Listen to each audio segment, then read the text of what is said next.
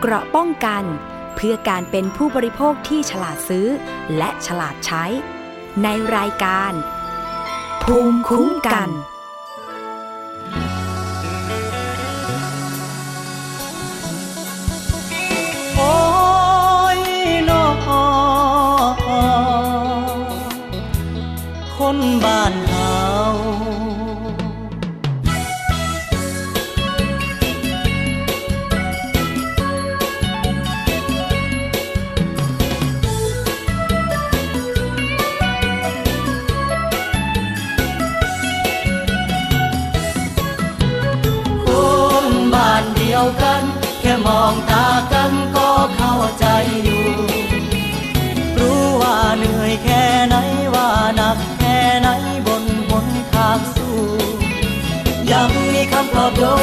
ยังมีคำปลอบใจ มีคำว่าสบายดีบ่ให้กันเสมอเด้อคนบ้าน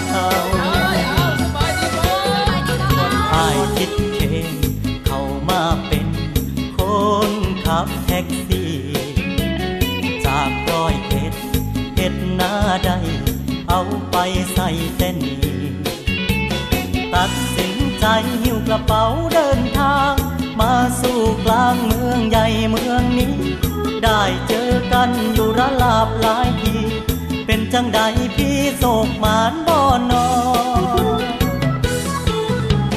คนบ้านเดียวกัน แค่มองตากันก็เข้าใจอยู่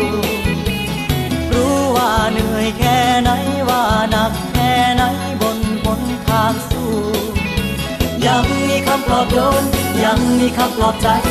มีคำว่าสบายดีบ่ให้กันเสมอเด้อคนบ้านเขา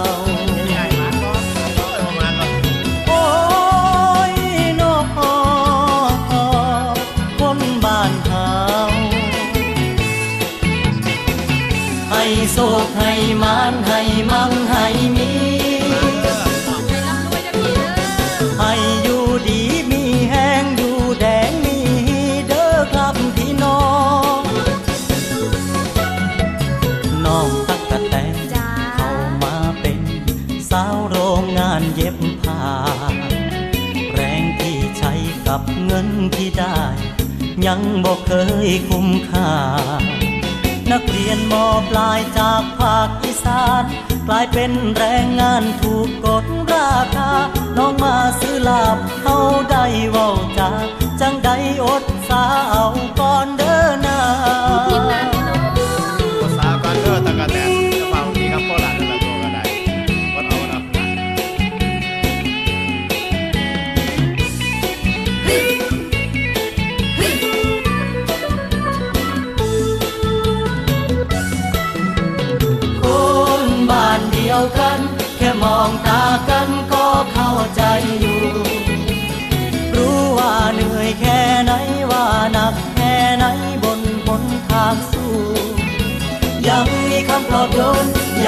คำปลอบใจ มีคำว่าสบายดีบ่ให้กันเสมอเด้อคนบ้านเขาโอ้ยนอคนบ้านเฮาให้โศกให้มานใ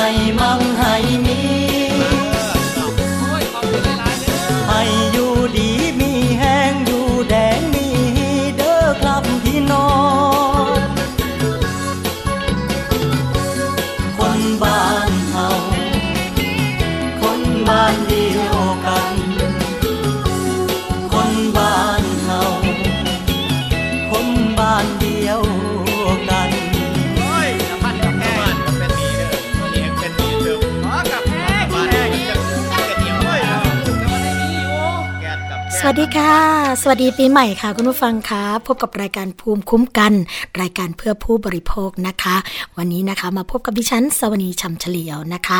ฟังและดาวน์โหลดรายการภูมิคุ้มกันได้ที่ www.thaipbsonline.net นะคะ และแอปพลิเคชันเหมือนเดิมค่ะ ทาง thaipbs.or.th นะคะ เราพบกันทุกวันจันทร์ถึงวันศุกร์เวลา 11นาฬิกาถึง 12นาฬิกาค่ะ เป็นยังไงกันบ้างคะปีใหม่ที่ผ่านมาไปพักผ่อนที่ไหนกันมาบ้างนะคะ อย่าลืมมาเล่าสู่กันฟังบ้างนะคะ เพราะว่าโซนีเองเนี่ยก็มีกิจกรรมที่ตัวเองชื่นชอบค่ะ นั่นก็คือการไป ท่องเที่ยวนั่นเองนะคะ ก็ไปต่างจังหวัดไปช่วงที่รถไม่ติดค่ะก็คือไปก่อนเวลานะคะ แล้วก็กลับก่อนเวลาด้วย เพราะฉะนั้นเนี่ยก็อาจจะไม่ได้เจอบรรยากาศที่หลาย ๆ คนนะคะอาจจะบ่นกันในโลกของโซเชียลว่าโอ้โหรถติดเหลือเกินนะคะเดินทางจากอีกจุดหนึ่งไปยังอีกจุดหนึ่งปกติใช้เวลาแค่ประมาณ 1-2 ชั่วโมง อันนี้ป่าเข้าไป 9 ชั่วโมงก็มีนะคะ ก็ยังไงก็เป็นกำลังใจให้กับทุกคนค่ะ วันนี้นะคะก็เช่นเคยค่ะ เราก็ยังคงติดตามแล้วก็รับฟังไปพร้อมๆกันที่สถานีวิทยุชุมชนนะคะ ที่เชื่อมโยงสัญญาณกับเรา สวัสดีปีใหม่นะคะ ไปยังสถานีวิทยุชุมชน คนหน้องย่าไซจังหวัดสุพรรณบุรี FM 107.5เมกะเฮิรตสถานีวิทยุชุมชนปฐมสาคร FM 106.25เมกะเฮิรตสถานีวิทยุชุมชนคนเมืองลิจังหวัดลำพูนนะคะ FM 103.75เมกะเฮิรตค่ะ สถานีวิทยุชุมชนวัดโพบาลังจังหวัดราชบุรีนะคะ FM 103.75เมกะเฮิรตสถานีวิทยุชุมชน เทศบาลทุ่งหัวช้าง จังหวัดลำพูนนะคะ FM 106.25เมกะเฮิรตและสถานีวิทยุชุมชนคนเขาวงจังหวัดกาลสิน FM 89.5เมกะเฮิรตค่ะ ก็นะคะ อย่าลืมนะคะ แฟนเพจค่ะเข้าไปกดไลค์กันได้ที่ www.facebook.com/thaipbsradiofan และ l a s h t h a i PBS Radio นะคะ ยังคงโทรเข้ามาเพื่อติชมรายการ รวมทั้งให้ข้อเสนอแนะกับรายการของเราได้นะคะ ที่หมายเลขโทรศัพท์ 02 902-666 ค่ะ ก็วันนี้นะคะก็เป็นวันช่วงวันแรก ๆ ของการเปิดทำงานนะคะหลายคนก็ยังอาจจะยังไม่ค่อยคึกคักกันเท่าไหร่นะคะเพราะว่าหยุดกันไปหลายวัน แต่ มีเหตุการณ์ต่างๆ เกิดขึ้นมากมายเลยค่ะ ไม่ว่าจะเป็นเรื่องของ 4G นะคะว่าราคาบริการค่า 4G ตอนนี้เนี่ยเป็นอย่างไรกันบ้างหลังจากที่กสทชนะคะแล้วก็ผู้ประกอบการเนี่ยมีการประมูลกันไปแล้วเมื่อประมาณปีที่แล้วนะคะเพราะฉะนั้นปีนี้ก็ต้องมาดูกันละค่ะว่า ราคาจะเป็นอย่างไรนะคะ หรือแม้กระทั่งเรื่องของคลินิกเสริมความงามค่ะคุณฟัง เพราะว่าเมื่อปีที่แล้วก็เหมือนกันนะคะ มีการพูดคุยกันว่าเออถ้าเกิดใครไปทำสัญญกรรมตกแต่งความงามนะ สามารถที่จะลดหย่อนภาษีได้ เพราะฉะนั้นเนี่ยค่ะก็เลยมีการออกมาเตือนนะคะจากหน่วยงานที่เกี่ยวข้องเกี่ยวกับเรื่องของสถานเสริมความงาม หรือว่าคลินิกความงามต่างๆกันนะคะ รวมทั้งสถานการณ์ภัยแล้งค่ะ เพราะว่าตอนนี้หลาย ๆ พื้นที่นะคะเกษตรกรก็มีการทำนาปลูกข้าวหรือว่าปลูกพืชต่างๆ กัน อาจจะต้องใช้น้ำนะคะ แต่ว่าน้ำก็อาจจะมีไม่เพียงพอ เพราะว่าหน้าแล้งปีนี้มาเร็วกว่าปกตินะคะหลายคนบอกว่าปกติแล้วหน้าแล้งเนี่ยจะมาสักประมาณช่วงกุมภามีนาเมษานะคะ แต่ตอนนี้ค่ะเดือนธันวามกราก็หลาย ๆ พื้นที่ไม่มีน้ำกันแล้วนะคะ อย่างบ้านของดิฉันเนี่ยคลองนะคะซึ่งปกติเนี่ยก็จะมีน้ำค่อนข้างที่จะเยอะเหมือนกัน ตอนนี้ก็แห้งขอดไปละ เริ่มมีเรื่องของการหาปลานะคะเดินไปตามริมคันคลองนี่ก็จะมีพี่ ๆ น้อง ๆ นะคะหาปลากันเยอะแยะมากมาย เพราะว่าน้ำเนี่ยเริ่มแห้งแล้วนะคะหรือว่าจะเป็นเรื่องของหลักปประกันสุขภาพนะคะ ซึ่งแม้แต่คณะกรรมการจะมีการจัดทำแนวทาง เรื่องของการระดมทรัพยากร เพื่อความยั่งยืนของระบบหลักประกันสุขภาพแห่งชาติ แต่ก็จะต้องมาดูแนวทางกันนะคะ ว่าประชาชนเนี่ยที่ใช้สิทธิ์ตรงนี้จะต้องร่วมจ่ายกันหรือไม่อย่างไรนะคะ แต่ว่าสถานการณ์หนึ่งค่ะที่เริ่มจะกลับมาแล้ว นั่นก็คือการเฝ้าระวังเรื่องของโรคเมอร์ค่ะ นะที่เมื่อกลางปีที่แล้วเนี่ยก็อาจจะเหมือนว่า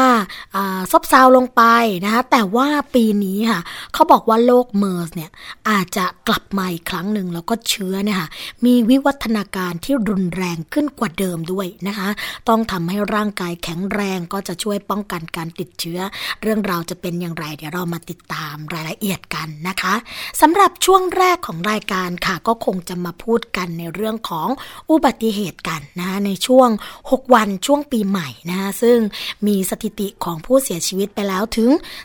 340 คนด้วยกันค่ะ ซึ่งเจ้าหน้าที่ตำรวจนะคะก็เน้นเรื่องของการดูแลในเส้นทางหลักค่ะ ก็เมื่อวานนี้นะคะ เป็นวันที่ 6 ของการรณรงค์เรื่องของการลดอุบัติเหตุทางถนน หรือว่า 7 วันอันตรายในช่วงของเทศกาลปีใหม่นะคะมีผู้เสียชีวิตสะสมรวม 6 วัน เพิ่มขึ้นเป็น 340 คนด้วยกันนะคะศูนย์อำนวยการป้องกันและลดอุบัติเหตุทางถนนก็เลยเน้น เรื่องของการดูแลเส้นทางหลักค่ะ รวมถึงการควบคุมการใช้ความเร็ว การง่วงหลับในนะคะ ซึ่งสถิติของวันที่ 6 ค่ะ ของเทศกาลปีใหม่นะคะ ก็ยังคงมีผู้เสียชีวิตสะสม จากอุบัติเหตุทางถนนเพิ่มสูงขึ้น มากกว่าวันเดียวกันของปีที่แล้วถึง 39 คนด้วยกันคุณผู้ฟัง โดยเมื่อวานนี้นะคะ ก็เกิดอุบัติเหตุถึง 339 ครั้ง มีผู้เสียชีวิต 48 คนนะคะ บาดเจ็บ 361 คน จังหวัดเชียงใหม่เนี่ยบอกว่าเกิดอุบัติเหตุสูงสุดถึง 17 ครั้งด้วยกัน ส่วนจังหวัดที่มีผู้เสียชีวิตมากที่สุดนั่นก็คือ จังหวัดตากค่ะ จังหวัดพระนครศรีอยุธยา จังหวัดนครราชสีมานะคะ มีผู้เสียชีวิตจังหวัดละ 3 คนค่ะ รวม 6 วันนะคะ เกิดอุบัติเหตุสะสมถึง 3,092 ครั้งค่ะ เสียชีวิต 340 คน บาดเจ็บ 3,216 คนนะคะจังหวัดเชียงใหม่เนี่ยเกิดอุบัติเหตุสะสมสูงสุดถึง 125 ครั้ง แล้วก็บาดเจ็บสูงสุด 125 คนค่ะ ส่วนจังหวัดที่มีผู้เสียชีวิตสะสมสูงสุดนะคะ ก็คือจังหวัดนครราชสีมา หรือว่าโคราชของเรานะคะจำนวน 15 คนด้วยกันค่ะ สาเหตุของการเกิดอุบัติเหตุก็เกิดจากเมาแล้วขับนะคะ การขับรถเร็วเกินกำหนดส่วนยานพาหนะค่ะที่เกิดอุบัติเหตุมากที่สุด นั่นก็คือรถจักรยานยนต์ ซึ่งเกิดร้อยละ 79 นะคะ ซึ่งภายหลังจากที่คอสชเนี่ยมีมาตรการเรื่องของการควบคุมนะคะผู้ดื่มเครื่องดื่มแอลกอฮอล์ไม่ให้ขับรถ โดยสั่งให้เจ้าหน้าที่สามารถยึดรถไว้ได้ ควบคู่ไปกับมาตรการเมาไม่ขับค่ะ โดยสถิติการตรวจพบนะคะ ผู้กระทำความผิด เกี่ยวกับเรื่องของการดื่มแล้วขับขี่ตลอด 9 วันนะคะก็คือเขานับตั้งแต่วันที่25 ธันวาคม จนถึงวันที่ 2 ธันวาเอ่อมกราคมนะคะเจ้าหน้าที่เนี่ยก็มีการยึดรถค่ะ ที่ฝ่าฝืนมาตรการเอาไว้เนี่ยถึง 3,046 คัน แยกเป็นรถจักรยานยนต์นะ2,477 คัน รถยนต์ 569 คันค่ะ แล้วก็ดำเนินคดีกับผู้กระทำความผิดนะคะ ทางถนนเนี่ยรวมกว่า 30,000 คนด้วยกันค่ะ แยกเป็นผู้ขับขี่รถจักรยานยนต์นะคะคุณผู้ฟัง1,690 คนค่ะ ผู้ขับขี่รถโดยสารสาธารณะนะคะ แล้วก็รถยนต์ส่วนบุคคลถึง 8,462 คน ถือว่าเป็นจำนวนที่ค่อนข้างเยอะมากนะคะ เพราะว่าอันนี้เป็นรถโดยสารสาธารณะด้วยค่ะ ซึ่งนายแพทย์แท้จริงสิริพานิชนะคะเลขาธิการของมูลนิธิเมาไม่ขับค่ะ ก็เปิดเผยว่ามาตรการเมาแล้วยึดรถเนี่ยค่ะเป็นมาตรการที่ได้ผลเป็นที่น่าพึงพอใจนะคะ ในเรื่องของการสร้างการรับรู้ให้ประชาชนได้ร้อยกว่าได้ร้อยละเจ็ดสิบนะคะแต่ทีนี้เนี่ยการที่จะสามารถลดการเกิดอุบัติเหตุได้หรือไม่เนี่ยรัฐบาลก็ควรจะดำเนินมาตรการนี้อย่างต่อเนื่องค่ะ แล้วก็ควรจะดำเนินการต่อเนื่องไปตลอดทั้งปีด้วย เพราะว่าอุบัติเหตุเนี่ยไม่ได้เกิดขึ้นแค่เพียง 7 วันของช่วงเทศกาลปีใหม่ หน่วยงานที่เกี่ยวข้องนะคะ ก็ต้องบังคับใช้กฎหมาย แล้วก็บังคับใช้มาตรการนี้อย่างเข้มงวด จึงจะสามารถลดอุบัติเหตุบนท้องถนนได้ค่ะ จากสถิตินะคะคุณผู้ฟังมีการประสบอุบัติเหตุปีละ24,000 คนค่ะ โดยสาเหตุหลักเนี่ยก็มาจากเรื่องของการดื่มสุราแล้วก็ขับรถนั่นเอง ซึ่งนายแพทย์แท้จริงก็ยังระบุอีกนะคะว่าที่ผ่านมาค่ะ ในแต่ละรัฐบาลเนี่ยไม่เคยพบการเอาจริงเอาจัง เรื่องของการออกมาตรการลดอุบัติเหตุบนท้องถนน เหมือนกับรัฐบาลชุดนี้ ก็เลยมองว่าครั้งนี้นะคะ เป็นเรื่องของการส่งสัญญาณที่ชัดเจน แล้วก็เป็นการเริ่มต้นที่ดี ในการให้ความสำคัญของการเกิดอุบัติเหตุบนท้องถนนค่ะ ด้านพลตรีสันเสริญแก้วกำเนิดนะคะ โฆษกประจำสำนักนายกรัฐมนตรีค่ะ ก็เปิดเผยว่า นายกรัฐมนตรีค่ะฝากขอบคุณ แล้วก็ให้กำลังใจเจ้าหน้าที่ทุกฝ่ายที่ร่วมมือกันดำเนินงานมาตรการนะคะ ดูแลความปลอดภัยในช่วงเทศกาลปีใหม่ ทั้งทหารตำรวจ ฝ่ายปกครองนะคะ แม้จำนวนอุบัติเหตุจะยังมีมาก แต่ก็เชื่อว่าเจ้าหน้าที่นะคะ ก็ได้ร่วมมือกันอย่างเต็มที่แล้วค่ะสำหรับมาตรการดื่มไม่ขับจับยึดรถเนี่ยก็ถือว่าเป็นมาตรการที่น่าพอใจ มีเป้าหมายเพื่อการดูแลความปลอดภัยในชีวิตและก็ทรัพย์สินค่ะ รวมทั้งได้รับเสียงชื่นชมนะคะจากองค์กรด้านสุขภาพ ประชาชนผู้ใช้รถใช้ถนนอย่างมากค่ะ ก็ถือว่าเป็นมาตรการใหม่ที่ไม่เคยมีการนำมาใช้นะคะที่สำคัญค่ะคุณผู้ฟัง จากการตรวจยึดรถของผู้ขับขี่ ที่ดื่มสุราแล้วก็มีพฤติกรรมการใช้รถใช้ถนนที่เสี่ยง ต่อการเกิดอันตรายเนี่ยยังทำให้เจ้าหน้าที่ค่ะ สามารถสกัดกั้นสิ่งผิดกฎหมายที่ซุกซ่อนอยู่ในรถได้ด้วย เช่นอาวุธนะคะยาเสพ ติด การขยายผลจับกลุ่มผู้กระทำความผิดแล้วก็เครือข่ายได้ ซึ่งก็ถือว่าเป็นมาตรการที่สนับสนุนนะคะ เรื่องของการปฏิบัติงานด้านความมั่นคง การดูแลความสงบเรียบร้อย รวมทั้งยับยั้งเหตุรุนแรงในหลายมิติไปพร้อมกัน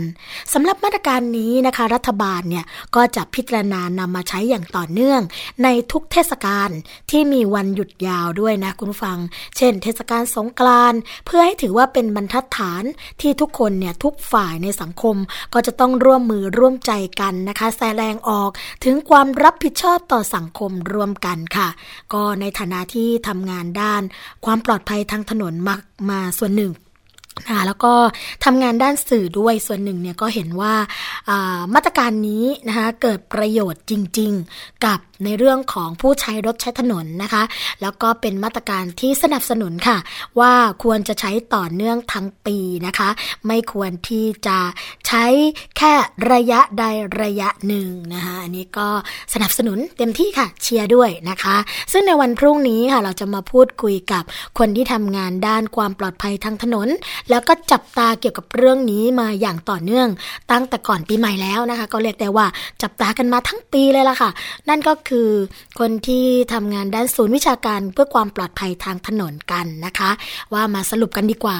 ในช่วงเทศกาลปีใหม่ที่ผ่านมานะคะ สถานการณ์ความรุนแรงเป็นอย่างไร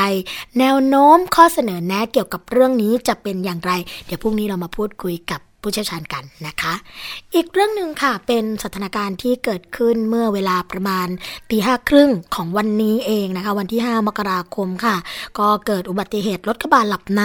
ชนราวสะพานค่ะ มีผู้บาดเจ็บถึง 4 รายด้วยกันนะคะ เหตุการณ์เกิดขึ้นแถวบริเวณสพลาดหลุมแก้วค่ะ ก็ได้รับแจ้งนะคะว่ามีรถกระบะชนราวสะพานกำนันเยื้อนค่ะ ที่บริเวณถนนหมายเลขเก้าวงแหวนตะวันตกนะคะ ขาเข้ากรุงเทพตำบลคลองพระอุดม จังหวัดประทุมธานีค่ะ หลังรับ แจ้งนะคะ จึงได้รายงานให้กับผู้บังคับบัญชาทราบ แล้วก็รุดไปที่เกิดเหตุนะคะ ก็พร้อมด้วยเจ้าหน้าที่กู้ภัยคูบางหลวงนะคะ เจ้าหน้าที่มูลนิธิปอเต็กตึงกู้ชีพบางหลวงค่ะ ที่เกิดเหตุเนี่ยก็พบเป็นรถกระบะดีแม็กสีบรอนนะคะ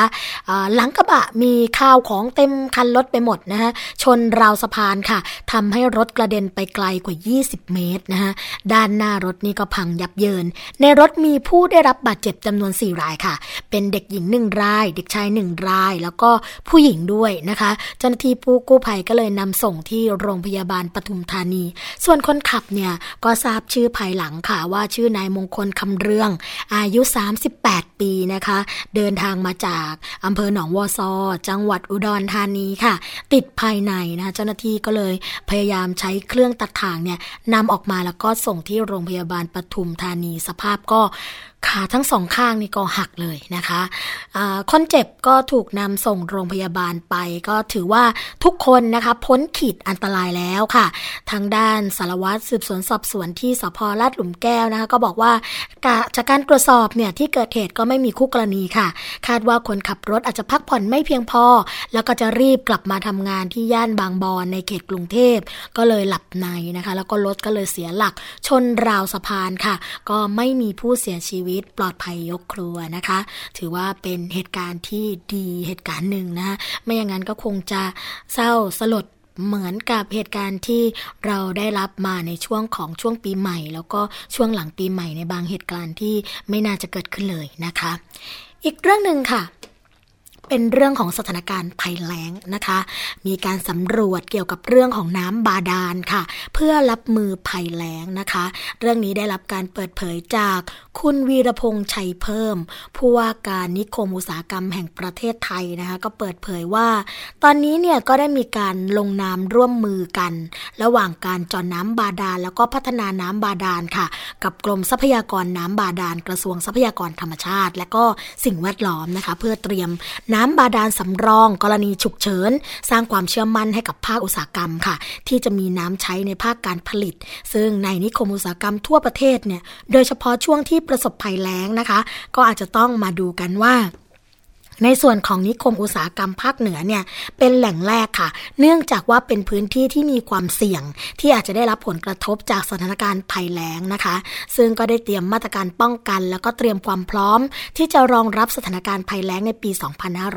2559 มีอยู่ 3 มาตรการด้วยกันค่ะ มาตรการที่1นงนะคะก็คือเรื่องของมาตรการการส่งเสริม เรื่องของการนำน้ำที่ใช้แล้วมาใช้ใหม่ นั่นก็คือเรื่องของการรีไซเคิลนั่นเองนะคะมาตรการที่ 2 ก็คือเรื่องื่องของการจัดหาแหล่งน้ำบาดาลสำรองค่ะ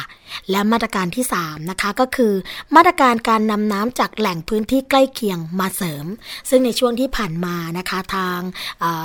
ทางด้านอุตสาหกรรมเนี่ยก็ได้มีการจัดทำการวิเคราะห์ความเสี่ยงเรื่องของสถานการณ์ภัยแล้ง ของพื้นที่นิคมอุตสาหกรรมทั่วประเทศค่ะ พบว่ามีมีพื้นที่เสี่ยงนะคะ ที่จะได้รับผลกระทบก็คือ นิคมอุตสาหกรรมภาคเหนือ ได้แก่จังหวัดลำพูนนะคะ นิคมอุตสาหกรรมภาคกลางที่ตั้งอยู่ในจังหวัดพระนครศรีอยุธยาค่ะ เนื่องจากเป็นนิคมที่อยู่ใกล้กับเขื่อนหลักสองเขื่อนนะคะ นั่นก็คือเขื่อนภูมิพลกับเขื่อนสิริกิตค่ะ ที่ทำหน้าที่ป้อนน้ำให้กับลุ่มน้ำเจ้าพยานะคะ ซึ่งทั้งสองเขื่อนเนี่ยมีปริมาณน้ำที่น้อย ดังนั้นเรื่องของการระบายน้ำลงสู่เจ้าพยา ก็เลยมีปริมาณจำกัด ดังนั้นเพื่อป้องกันนะคะ ไม่ให้นิคมในพื้นที่ดังกล่าวเนี่ยได้รับผลกระทบในช่วงภัยแล้ง ก็เลยร่วมมือลงนามกันในการขุดเจาะน้ำบาดาลพัฒนาน้ำบาดาลกับกรมทรัพยากรน้ำบาดาลในครั้งนี้ค่ะ ก็ถือว่าเป็นแนวป้องกันนะคะ คุณผู้ฟังในเรื่องการสร้างความเชื่อมั่นให้กับผู้ประกอบการ เพื่อให้มีน้ำในการใช้ในภาคการผลิตที่เพียงพอค่ะสำหรับแนวทางการดำเนินการนะคะ ของกรมทรัพยากรน้ำบาดาลเนี่ยก็จะดำเนินการสำรวจทรัพยากร น้ำบาดาลเจาะน้ำบาดาลเพื่อพัฒนาน้ำบาดาลขึ้นมาใช้ค่ะ ร่วมกับน้ำประปาผิวดินของนิคมอุตสาหกรรมด้วย ทั้งนี้ก็จะไไม่เกินศักยภาพของน้ำบาดาลในบริเวณแอ่งน้ำบาดาลนั้นนะคะ เพื่อให้เกิดการใช้น้ำบาดาลอย่างยั่งยืนแล้วก็เพียงพอ ซึ่งในการแก้ไขปัญหาค่ะ เรื่องของสภาวะภัยแล้งนะคะสำหรับภาคนิคมอุตสาหกรรมเนี่ยก็จะให้การสนับสนุนงบประมาณเรื่องของการสำรวจน้ำบาดาลด้วย แต่ทีนี้เนี่ยในเรื่องของภาคเกษตรค่ะ ก็คงต้องมาดูกันนะคะว่า น้ำที่จะออยู่ในช่วงของการประสบภัยแล้งในช่วงเดือนมีนาคม ถึงเดือนเมษายน 2559 นี้จะเป็นอย่างไรนะคะ ก็อาจจะต้องมาดูกันค่ะว่า การเตรียมความพร้อมในส่วนนี้เพื่อที่จะสนับสนุนแล้วก็ช่วยเหลือเกษตรกร จากหน่วยงานที่เกี่ยวข้องนะจะออกมาในรูปแบบไหนอย่างไรค่ะช่วงแรกของรายการภูมิคุ้มกัน รายการเพื่อผู้บริโภคนะคะ ก็มีเนื้อหาสาระกันมากมายไปแล้วนะคะ แต่ว่าในช่วงที่ 2 ค่ะ ก็ยังคงมีประเด็นดีๆ มาฝากคุณผู้ฟังอีกเช่นเคยนะคะ เดี๋ยวพักกันสักครู่ค่ะ เกราะป้องกันเพื่อการเป็นผู้บริโภคที่ฉลาดซื้อ และฉลาดใช้ ในรายการ ภูมิคุ้มกัน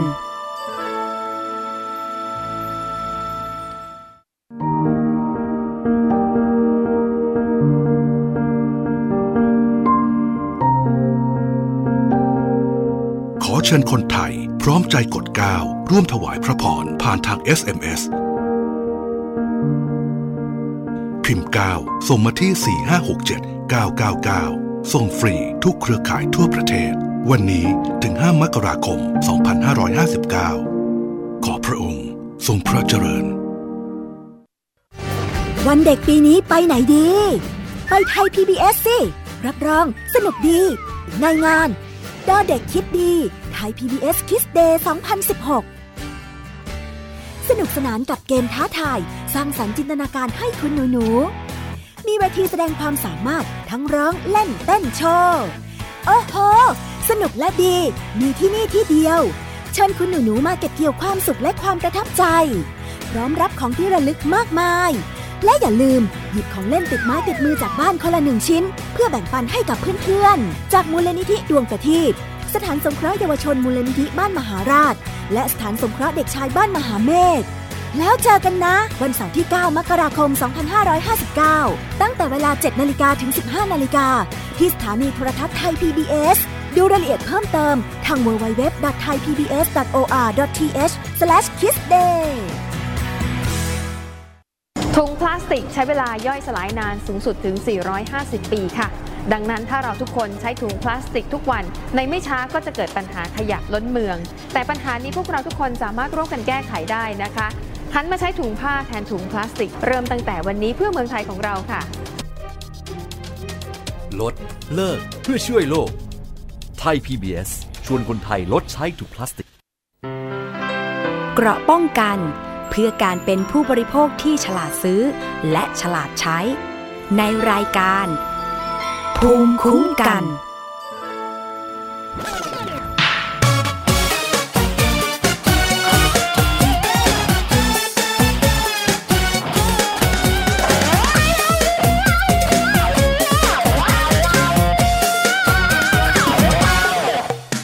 หน้ามันแดงแบบไม่รู้ตัว ใจระรัวมันเต้นแสบบ้าสมาธิเริ่มกระเจิงเมื่อเธอใกล้เข้า วนอนนงคำลงจะไปไหนนาโอแม่งานดากินข้าวกินปลาหรือยัง ข้างนอกหนาว มีคนให้กอดยังหนทางก็เปลี่ยวจัง ให้พี่ระวังหลังให้ดีกว่าลาลาลาเลเอชา มัวชา ก็ดูท่าจะไม่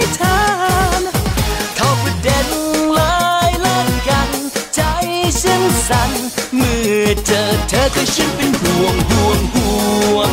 กลัวว่า ใครจะมาทำร้ายเธอ อยากมีคนดูแลสักหน่อยไหมอะบอกให้เธอนั้นโดนโดนโดนใจ อยากดูแลตั้งแต่หันมา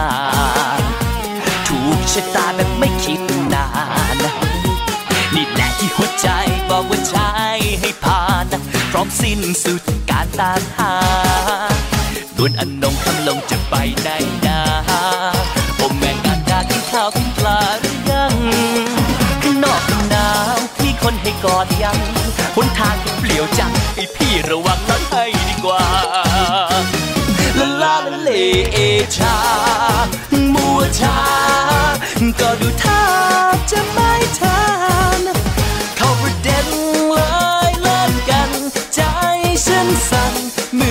เธอ เธอก็ฉันเป็นห่วงห่วงห่วง กลัวว่า ใครจะมาทำร้ายเธอ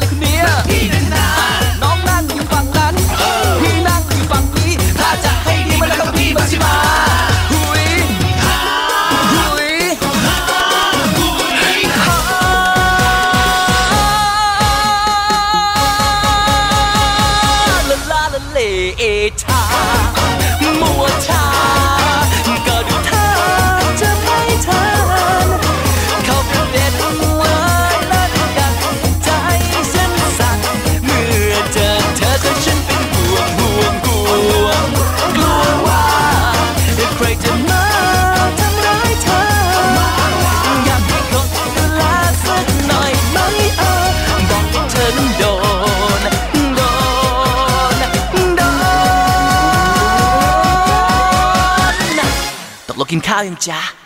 กิโดนนใจข้าวยังนะคะกินข้าวยังนะคะ ตอนนี้ก็อ๋อ 11นาฬิกา35นาทีแล้วค่ะ คุณผู้ฟังคะ ตอนนี้ชักเริ่มหิวค่ะ เปิดเพลงนี้ก็ได้บรรยากาศดีนะคะ ช่วงที่ 2 ของรายการภูมิคุ้มกันค่ะ ก็พบกันเช่นเคยนะคะ ทุกวันจันทร์ถึงวันศุกร์เวลา 11นาฬิกาถึง 12นาฬิกาค่ะ สถานีวิทยุชุมชนนะคะ ที่เชื่อมโยงหรือว่าลิงก์สัญญาณกับเราไปนะคะ เช่นเคยค่ะ ยังคงแจกนิตยสารฉลาดซื้อสื่อเพื่อผู้บริโภคกันเหมือนเดิมนะคะ ตราบใดที่เรายังลิงก์สัญญาณกันอยู่ หนังสือฉลาดซื้อก็จะส่งตรงไปถึงท่านทุกเดือนฟรีนะคะ โดยที่ไม่เสียค่าใช้จ่ายใด ๆ ทั้งสิ้นค่ะ นิตยสารฉลาดซื้อนะคะ เป็นสื่อของมูลนิธิเพื่อผู้บริโภคค่ะ ที่ทำงานด้านสาธารณประโยชน์นะคะทำงานด้านการคุ้มครองผู้บริโภคค่ะ แล้วก็รวมทั้งมีเรื่องการทดสอบสินค้าต่างๆนะคะ แล้วก็สินค้าที่มูลนิธิเพื่อผู้บริโภคทดสอบเนี่ยผ่านในเรื่องื่องของหนังสือฉลาดซื้อ จะไม่มีการมากักกันนะคุณผู้ฟัง ที่จะมาเป็นตัวอักษรกอไก่ขอไข่คอควายงองูนะคะให้งงนะ อันนี้จะมียี่ห้อบอกกันเลย เพราะฉะนั้นเนี่ยไม่ต้องมาเดากันให้เสียเวลานะหรือว่าคุณผู้ฟังที่ต้องการที่จะอ่านหนังสือฉลาดซื้อนะคะก็เข้าไปดูในเว็บไซต์ได้ค่ะ ทาง w w w ฉลาดซื้อ .com พิมพ์คำว่าฉลาดซื้อภาษาไทยเลยค่ะ ไม่ต้องสะกดอะไรให้ยุ่งยากนะคะ w w w ฉลาดซื้อ .com ค่ะ เข้าไปก็สามารถที่จะอ่านข้อมูลของมูลนิธิเพื่อผู้บริโภค ในส่วนของคอลัมน์นิตยสารฉลาดซื้อได้ฟรีเลยนะคะ ก็ประชาสัมพันธ์กันค่ะสำหรับช่วงที่ 2 ของรายการนะก็มีการเตือนค่ะ ของการเฝ้าระวังนะคะ โรคเมอค่ะ เพราะว่า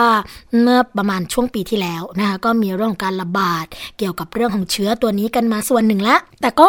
เงียบหายไปนะคะ แต่มาปีนี้ค่ะ ในส่วนของกระทรวงสาธารณาสุขนะคะก็ออกมาเตือนแล้วค่ะ ว่าโรคเมอร์เนี่ยอาจจะมีวิวัฒนาการที่รุนแรงขึ้นกว่าเดิมนะคะศาสตราจารย์นายแพทย์ธีรวัฒน์ เขมจุธาค่ะ แพทย์ผู้เชี่ยวชาญด้านสมองนะคะ คณะแพทยศาสตร์ จุฬาลงกรณ์มหาวิทยาลัยค่ะ ก็กล่าวว่า โรคทางเดินหายใจ ภาคตะวันออกกลางเออขออภัยค่ะ โรคทางเดินหายใจตะวันออกกลางนะคะ หรือว่าโรคเมอร์เนี่ยก็เกิดจากเชื้อโคโรนาไวรัสค่ะ ก็ยังต้องมีการเฝ้าระวังอย่างใกล้ชิดนะคะ เพราะว่าจากการติดตามเชื้อไวรัสดังกล่าวค่ะ คุณผู้ฟัง แม้ว่าจะพบมากในตะวันออกกลางก็จริง ไม่ได้แพร่กระจายอย่างรวดเร็ว แล้วก็มีวงกว้างมากเท่ากับการระบาดของโรคเมอร์ในเกาหลีใต้นะคะ แต่ก็มีความสามารถค่ะ ในการแพร่กระจายแล้วก็การติดเชื้อที่รุนแรงกว่า จึงได้สันนิษฐานนะคะ ว่าอาจจะเป็นวิวัฒนาการหรือไม่ เพราะว่าจากการติดตามเชื้อโคโรนาไวรัสเนี่ยที่ในค้างคาวนะคะก็พบว่ามีการเปลี่ยนแปลงค่ะ โดยเฉพาะค้างคาวแต่ละตัวคุณผู้ฟัง จะมีการแลกเปลี่ยนเชื้อโคโรนาไวรัสสลับกันทำให้มีโอกาสแลกเปลี่ยนรหัสพันธุกรรมของเชื้อเนี่ยต่างชนิดกันด้วย ให้กลายเป็นเชื้อตัวใหม่ค่ะ ซึ่งต้องติดตามกันนะคะว่าจะมีความรุนแรงหรือไม่ ทางด้านคุณหมอธีรวัตรก็บอกว่า นอกจากเรื่องของการเฝ้าระวังแล้ว ก็ยังต้องมีมาตรการค่ะ ในการดูแลประชาชน ซึ่งการติดเชื้อโรคนะคะ เกิดจากการแพร่ระบาดของเชื้อเนี่ยมีหลายปัจจัยมาก อาทิในคนท้องถิ่นค่ะ ที่มีโรคประจำตัวอยู่ ก็จะติดเชื้อได้ง่าย แล้วก็รุนแรงนะคะแล้วทีนี้ ในส่วนของคนที่เป็นโรคไตาวาย ก็จะมีโอกาสรับเชื้อเมอร์ได้ง่าย แล้วก็รุนแรงกว่าค่ะ โรคประจำตัวของคนในท้องถิ่นนะคะ อาจจะไม่เกี่ยวข้องกับโรคโดยตรง แต่ก็อาจจะมีผลกระทบค่ะทำให้โรคประจำตัวของบุคคลนั้นๆ เด่นชัดขึ้น เช่น ภาวะทุพโภชนาการเช่นเรื่องของการขาดวิตามิน B1 นะคะ ก็ทำให้ร่างกายอ่อนแอ ไม่มีแรง เสี่ยงติดเชื้อต่างๆ ได้อีกนะคะ และจากการที่มีการใช้ยาสมุนไพรอาหารเสริม ยาชุดที่มีสเตียรอยปนอยู่นะคะเมื่อใช้ไปนานๆ ร่างกายก็จะอ่อนแอค่ะ ซึ่งสิ่งเหล่านี้นะคะก็ล้วนเสี่ยงต่อปัจจัยเรื่องการรับเชื้อโรคได้ทั้งนั้นค่ะ ไม่ว่าจะเกิดโรคระบาดหรือว่ามีเชื้อโรคอะไรนะคะ สิ่งสำคัญที่สุดก็คือเรื่องของการรู้เท่าทันสถานการณ์ค่ะ ว่าขณะนี้เกิดโรคอะไร และจะต้องดูแลตัวเองอย่างไรนะคะ เริ่มแรกก็ต้องดูแลสุขภาพตัวเองให้ดีก่อนนะ อย่างคนไทยเนี่ยก็จะมีปัญหาค่ะ เรื่องของพฤติกรรมการบริโภค ก็ต้องรู้จักเลือกรับประทานแต่พอดีนะคะ แล้วก็ระวังอาหารที่เสี่ยงต่อการรับเชื้อต่างๆ นอกจากนี้นะคะ คุณผู้ฟังคะจากข้อมูลที่ผ่านมาเนี่ยก็พบว่าเรายังขาดวิตามิน B1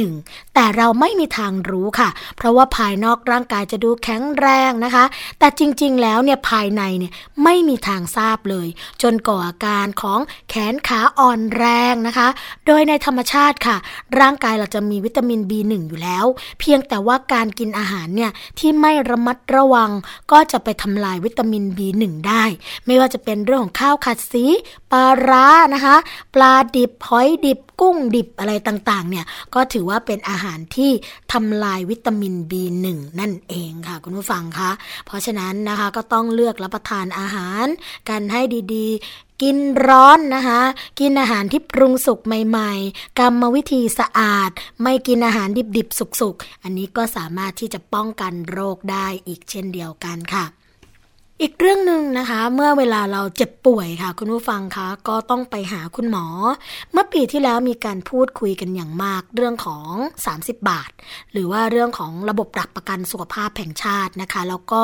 การที่จะให้ประชาชนร่วมจ่ายเงินค่ารักษาพยาบาลนะแม้ว่าคณะกรรมการค่ะจะมีการจัดทำแนวทาง เรื่องของการระดมทรัพยากร เพื่อความยั่งยืนของระบบหลักประกันสุขภาพแห่งชาติ แล้วก็เสนอแนวทางให้ประชาชนเนี่ยร่วมกันจ่ายค่ารักษาพยาบาลจากเดิมที่ไม่ต้องควักจ่าย เพราะว่าต้องการสร้างความเท่าเทียมให้กับ 3 กองทุนด้านสุขภาพนะคะ แต่ทีนี้รัฐเองเนี่ยค่ะก็ยังมีความกังวลเกี่ยวกับความยั่งยืนของระบบการเงิน เหตุการณ์ในเรื่องของการใช้งบประมาณ เพื่อการดูแลด้านสุขภาพมีแนวโน้มสูงขึ้น จากการติดตามการรายงานนะคะ ก็เริ่มชัดเจนค่ะว่า ระบบหลักประกันสุขภาพของประเทศไทย อาจจะต้องมีการเปลี่ยนแปลงในไม่ช้าเพราะว่าศาสตราจารย์นายแพทย์ปิยะสกล สกลสัตยาธรนะคะ ซึ่งเป็นรัฐมนตรีว่าการกระทรวงสาธารณาสุขค่ะ ก็สั่งตั้งคณะกรรมการนะคะ เพื่อดำเนินการตามข้อเสนอของคณะกรรมการจัดทำแนวทางการระดมทรัพยากร เพื่อความยั่งยืนของระบบหลักประกันสุขภาพแห่งชาติ โดยแนวทางการร่วมจ่ายค่ารักษาพยาบาลของทั้ง 3 กองทุน ก็คือสิทธิเรื่องของข้าราชการ สิทธิประกันสังคม สิทธิหลักประกันสุขภาพทั่วหน้านะคะ เป็นหนึ่งในข้อเสนอค่ะ ที่จะถูกนำไปปรับปรุงเพื่อให้เกิดความเท่าเทียมกัน การแบกรับภาระค่าใช้จ่ายด้านสุขภาพของรัฐบาล ที่เพิ่มขึ้นทุกปีนะคะ ก็ทำให้รัฐเนี่ยมีความกังวลค่ะ เกี่ยวกับงบประมาณ ซึ่งหากดูจากภาพรวมนะคะ เรื่องของการจัดสรรงบประมาณประจำปี งบประมาณปี 2559จำนวน 2.72 ล้านล้านบาทค่ะ ก็จะเห็นว่ารัฐต้องการเงินเพื่อใช้จ่ายด้านสุขภาพมากถึง4แสนล้านบาทหรือร้อยละ 17 ของงบประมาณทั้งหมดนะคะ แม้ว่าตัวเลขร้อยละ 17 ในข้างต้นเนี่ยอาจจะดูไม่มาก เมื่อมองในภาพรวมของค่าใช้จ่ายด้านสุขภาพ แต่เมื่อพิจารณาลึกลงไปนะคะ ถึงตัวเลขที่รัฐต้องใช้เงินอุดหนุนรายหัว ในเรื่องของค่ารักษาพยาบาลก็พบว่า แต่ละครั้งนะคะจะอยู่ที่ร้อยละ 80 ของประชาชนค่ะ ส่วนเรื่องของร้อยละ 10 นะคะ ก็จะมีเรื่องของหลักประกันที่เป็นบริษัทเอกชนเข้ามาสนับสนุนค่ะ ส่วนข้อมูลจากธนาคารโลกนะคะ เมื่อเปรียบเทียบให้เห็นร้อยละ 80 ของค่าใช้จ่ายด้านสุขภาพ ที่รัฐบาลไทยใช้งบประมาณอุดหนุนนะคะมากกว่า การอุดหนุนของรัฐบาลในกลุ่มประเทศที่มีรายได้สูง แล้วก็กลุ่มประเทศที่มีรายได้ปานกลางขึ้นไปนะคะ ก็แสดงเห็นว่าประเทศไทยเนี่ยเป็นรัฐสวัสดิการอันดับต้นๆของโลกเลยทีเดียวค่ะ ก็แนวโน้มนะคะในเรื่องนี้เนี่ยจะเป็นอย่างไรหลายฝ่ายก็มีการพูดคุย เพื่อหาแนวทางออกร่วมกันค่ะ เพราะว่าสัดส่วนนะคะของคนที่ใช้สิทธิ์หลักประกันสุขภาพทั่วหน้าเนี่ยมีสูงกว่าอีก 2 สิทธิ์ ก็คือสิทธิ์ข้าราชการกับสิทธิ์ประกันสังคม แล้วก็หลายฝ่ายฝ่ายก็มองว่าเรื่องของหลักประกันสุขภาพเนี่ยถือว่าเป็นรัฐสวัสดิการที่คนไทยจะต้องเข้าถึงได้ทุกคนนะคะทุกวัยทุกเพศนั่นเองนะคะก็ต้องมาดูกันละค่ะว่าแนวโน้มต่อไปจะเป็นอย่างไรนะคะ คุณผู้ฟัง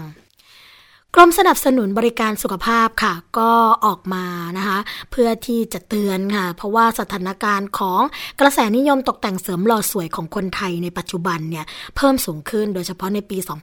2559 ในปีนี้นะคะก็อาจจะมีการพุ่งขึ้นต่อเนื่อง เพราะว่าสถิติย้อนหลังนะคะคนไทยใช้บริการเสริมความงามติดอันดับโลกเลยนะคุณผู้ฟัง และจากการขยับค่ะ ขึ้นมาจากอันดับที่ 22 เป็นอันดับที่ 20 ในปี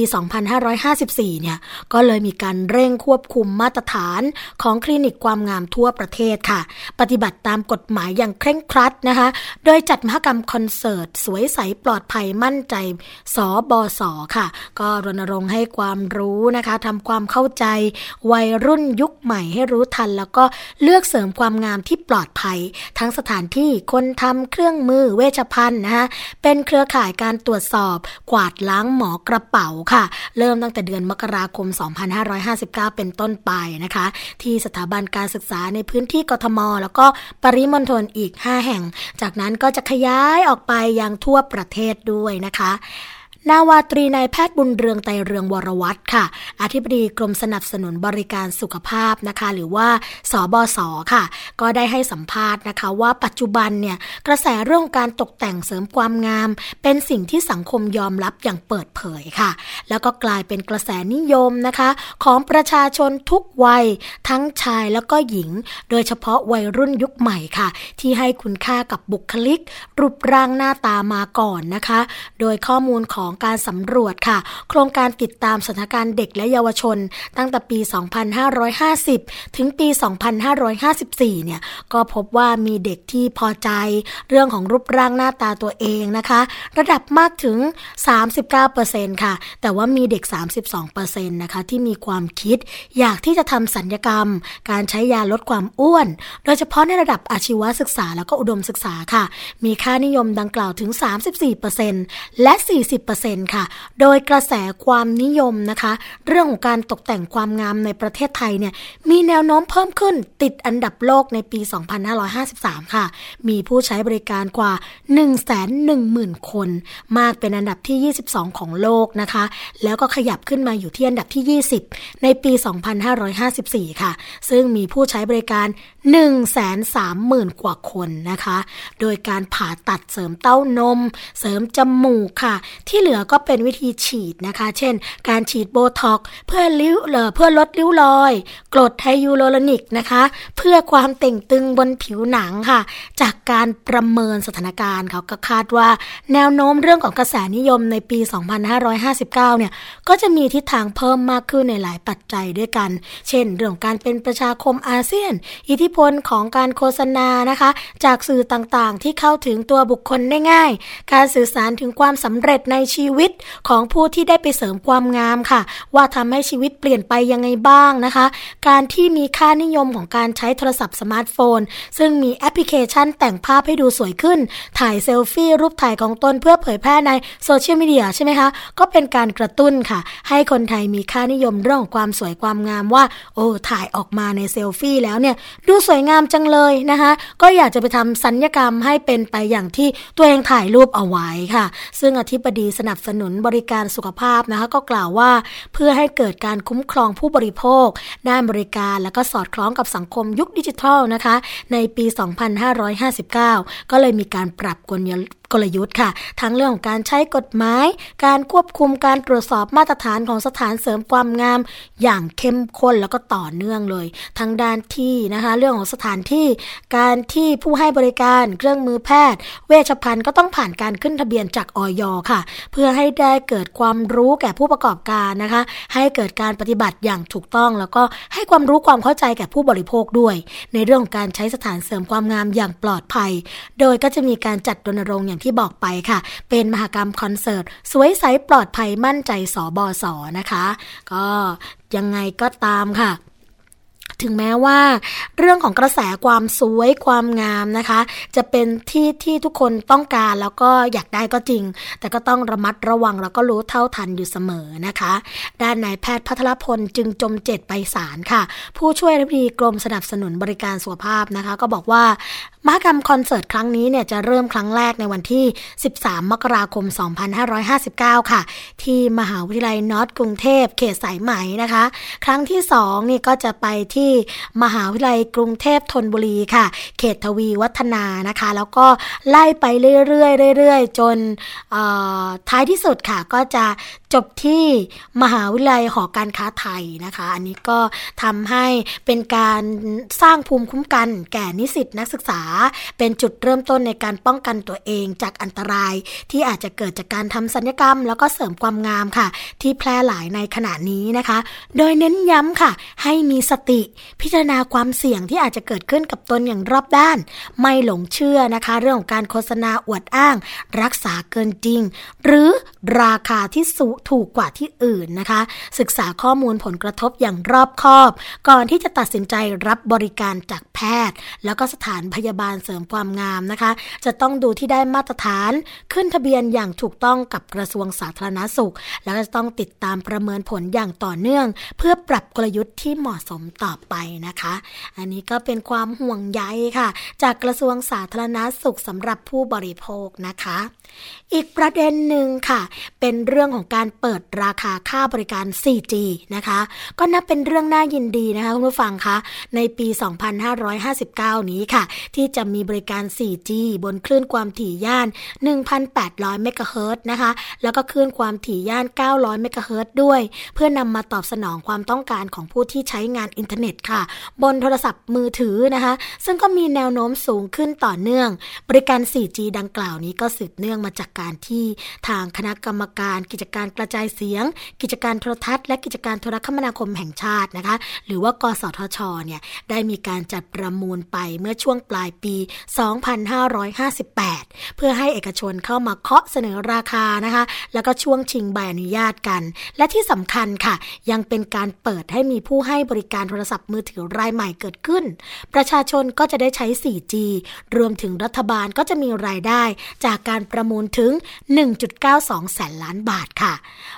พลอากาศเอกดเรเศรษฐพงศ์มลิสุวรรณนะคะ รองประธานคณะกรรมการกิจการกระจายเสียง กิจการโทรทัศน์และกิจการโทรคมนาคมแห่งชาติค่ะ ในฐานะประธานคณะกรรมการกิจการโทรคมนาคมนะคะก็เปิดเผยค่ะว่า หลังจากที่มีการประมูล 4G ไปแล้วจำนวน 2 คลื่น ก็คือคลื่นความถี่ย่าน 1,800 เมกะเฮิรตจำนวน 2 ใบอนุญาต ใบอนุญาตละ 15 เมกะเฮิรตแล้วก็คลื่นความถี่ย่าน 900 เมกะเฮิรตนะคะจำนวน2 ใบอนุญาตค่ะ ใบอนุญาตละ 10 เมกะเฮิรตซ์นะคะเมื่อช่วงปลายปี 2558 ที่ผ่านมา ก็คาดว่าจะส่งผลให้ตัวเลขค่ะ เกี่ยวกับเรื่องของเลขหมายโทรศัพท์มือถือนั้นเนี่ยมีจำนวนเพิ่มขึ้นเป็น 150 ล้านเลขหมายค่ะ จากที่มีผู้ใช้ในระบบจำนวน 110 ล้านเลขหมายอยู่แล้วนะคะ นอกจากนี้ค่ะก็ยังพบว่าในอีกประมาณ 5 ปีข้างหน้านะคะ เครื่องสมาร์ทโฟนจะมีอัตราเพิ่มขึ้นอีก 3,000 ล้านเครื่องค่ะและเอเชียแปซิฟิกนะคะก็จะมีผู้ใช้งานสมาร์ทโฟนมากที่สุดในโลก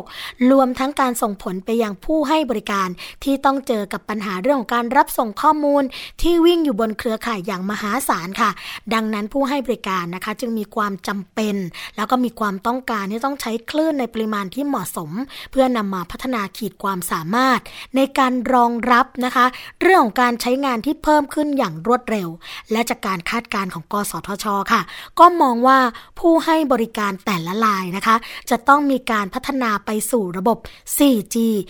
LTE Advanced ค่ะ และควรจะมีคลื่นอย่างน้อย 50-60 เมกะเฮิรตซ์ในการพัฒนาไปสู่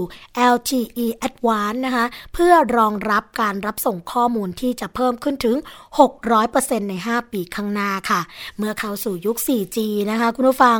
ก็นับจากนี้เนี่ย ผู้ให้บริการโทรศัพท์มือถือ อาจจะต้องมุ่งเน้นให้บริการเชื่อมโยงอุปกรณ์นะคะ เรื่องของการส่งข้อมูล เรื่องของการสถานะต่างๆ ในการให้บริการตลอดไปจนถึงเรื่องของการติดตามตรวจสอบ อุปกรณ์สิ่งของต่างๆนะคะ เนื่องจากอุตสาหกรรมโทรคมนาคมเนี่ยเป็นช่องทางการให้บริการในรูปแบบของอินเทอร์เน็ต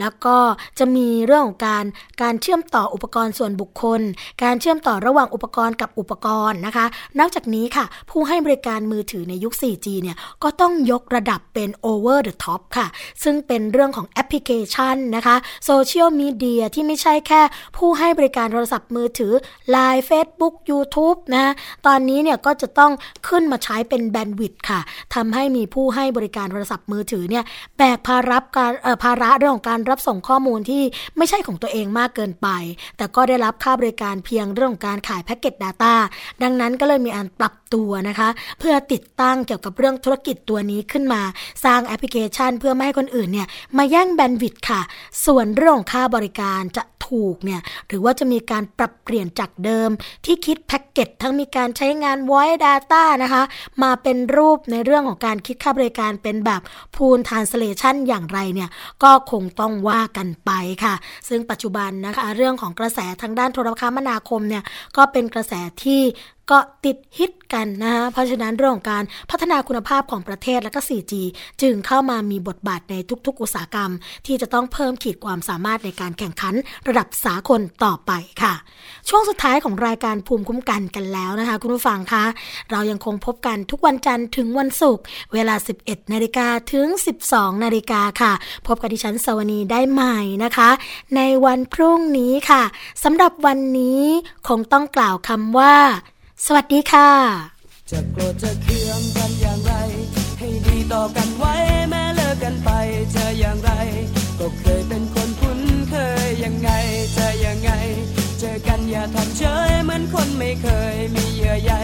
ไม่เคยมีหัวใจ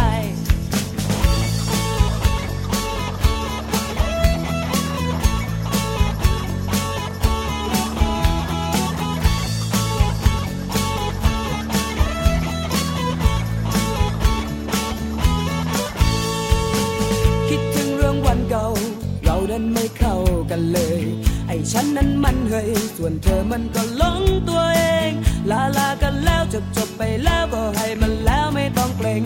ฉันเองไม่ติดใจสักหน่อย จะโกรธจะเคืองกันอย่างไร ให้ดีต่อกันไว้แม้เลิกกันไปจะอย่างไร ก็เคยเป็นคนคุ้นเคยยังไงจะยังไง เจอกันอย่าทำเฉยเหมือนคนไม่เคยมีเยื่อใยไม่เคยมีหัวใจ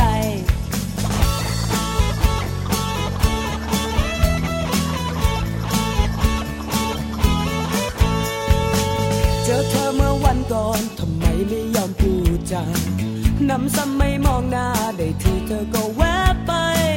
เราเองก็รู้ไอ้ที่เราร้ายไม่ใช่จะร้ายสักเท่าไรที่แวบไปยังกับเธอนั้นเจอโทย์จะโกรธจะเคืองกันอย่างไร ให้ดีต่อกันไว้แม้เลิกกันไปจะอย่างไร ก็เคยเป็นคนคุ้นเคยยังไงจะยังไง เจอกันอย่าทำเฉยเหมือนคนไม่เคยมีเยื่อใยไม่เคยมีหัวใจ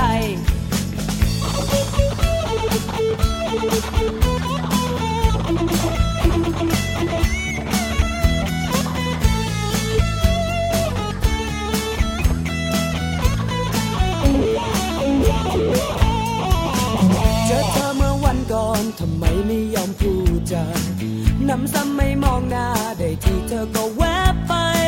เราเองก็รู้ไอ้ที่เราร้ายไม่ใช่จะร้ายสักเท่าไรที่แวบไปยังกับเธอนั้นเจอโจทย์จะโกรธจะเคืองกันอย่างไร ให้ดีต่อกันไว้แม้เลิกกันไปจะอย่างไร ก็เคยเป็นคนคุ้นเคยยังไงจะยังไง เจอกันอย่าทำเฉยเหมือนคนไม่เคยมีเยื่อใยไม่เคยมีหัวใจ จะโกรธจะเคืองกันอย่างไร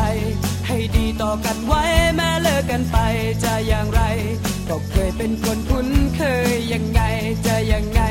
เจอกันอย่าทำเฉยเหมือนคนไม่เคยมีเยื่อใยไม่เคยมีหัวใจเจอกันก็ทักกันสักหน่อย เจอกันก็ยิ้ม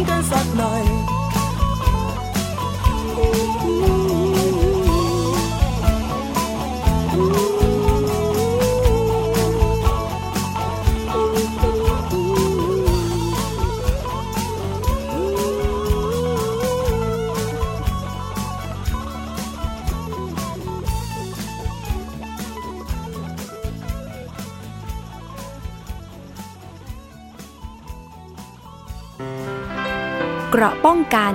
เพื่อการเป็นผู้บริโภคที่ฉลาดซื้อ และฉลาดใช้ ในรายการ ภูมิคุ้มกัน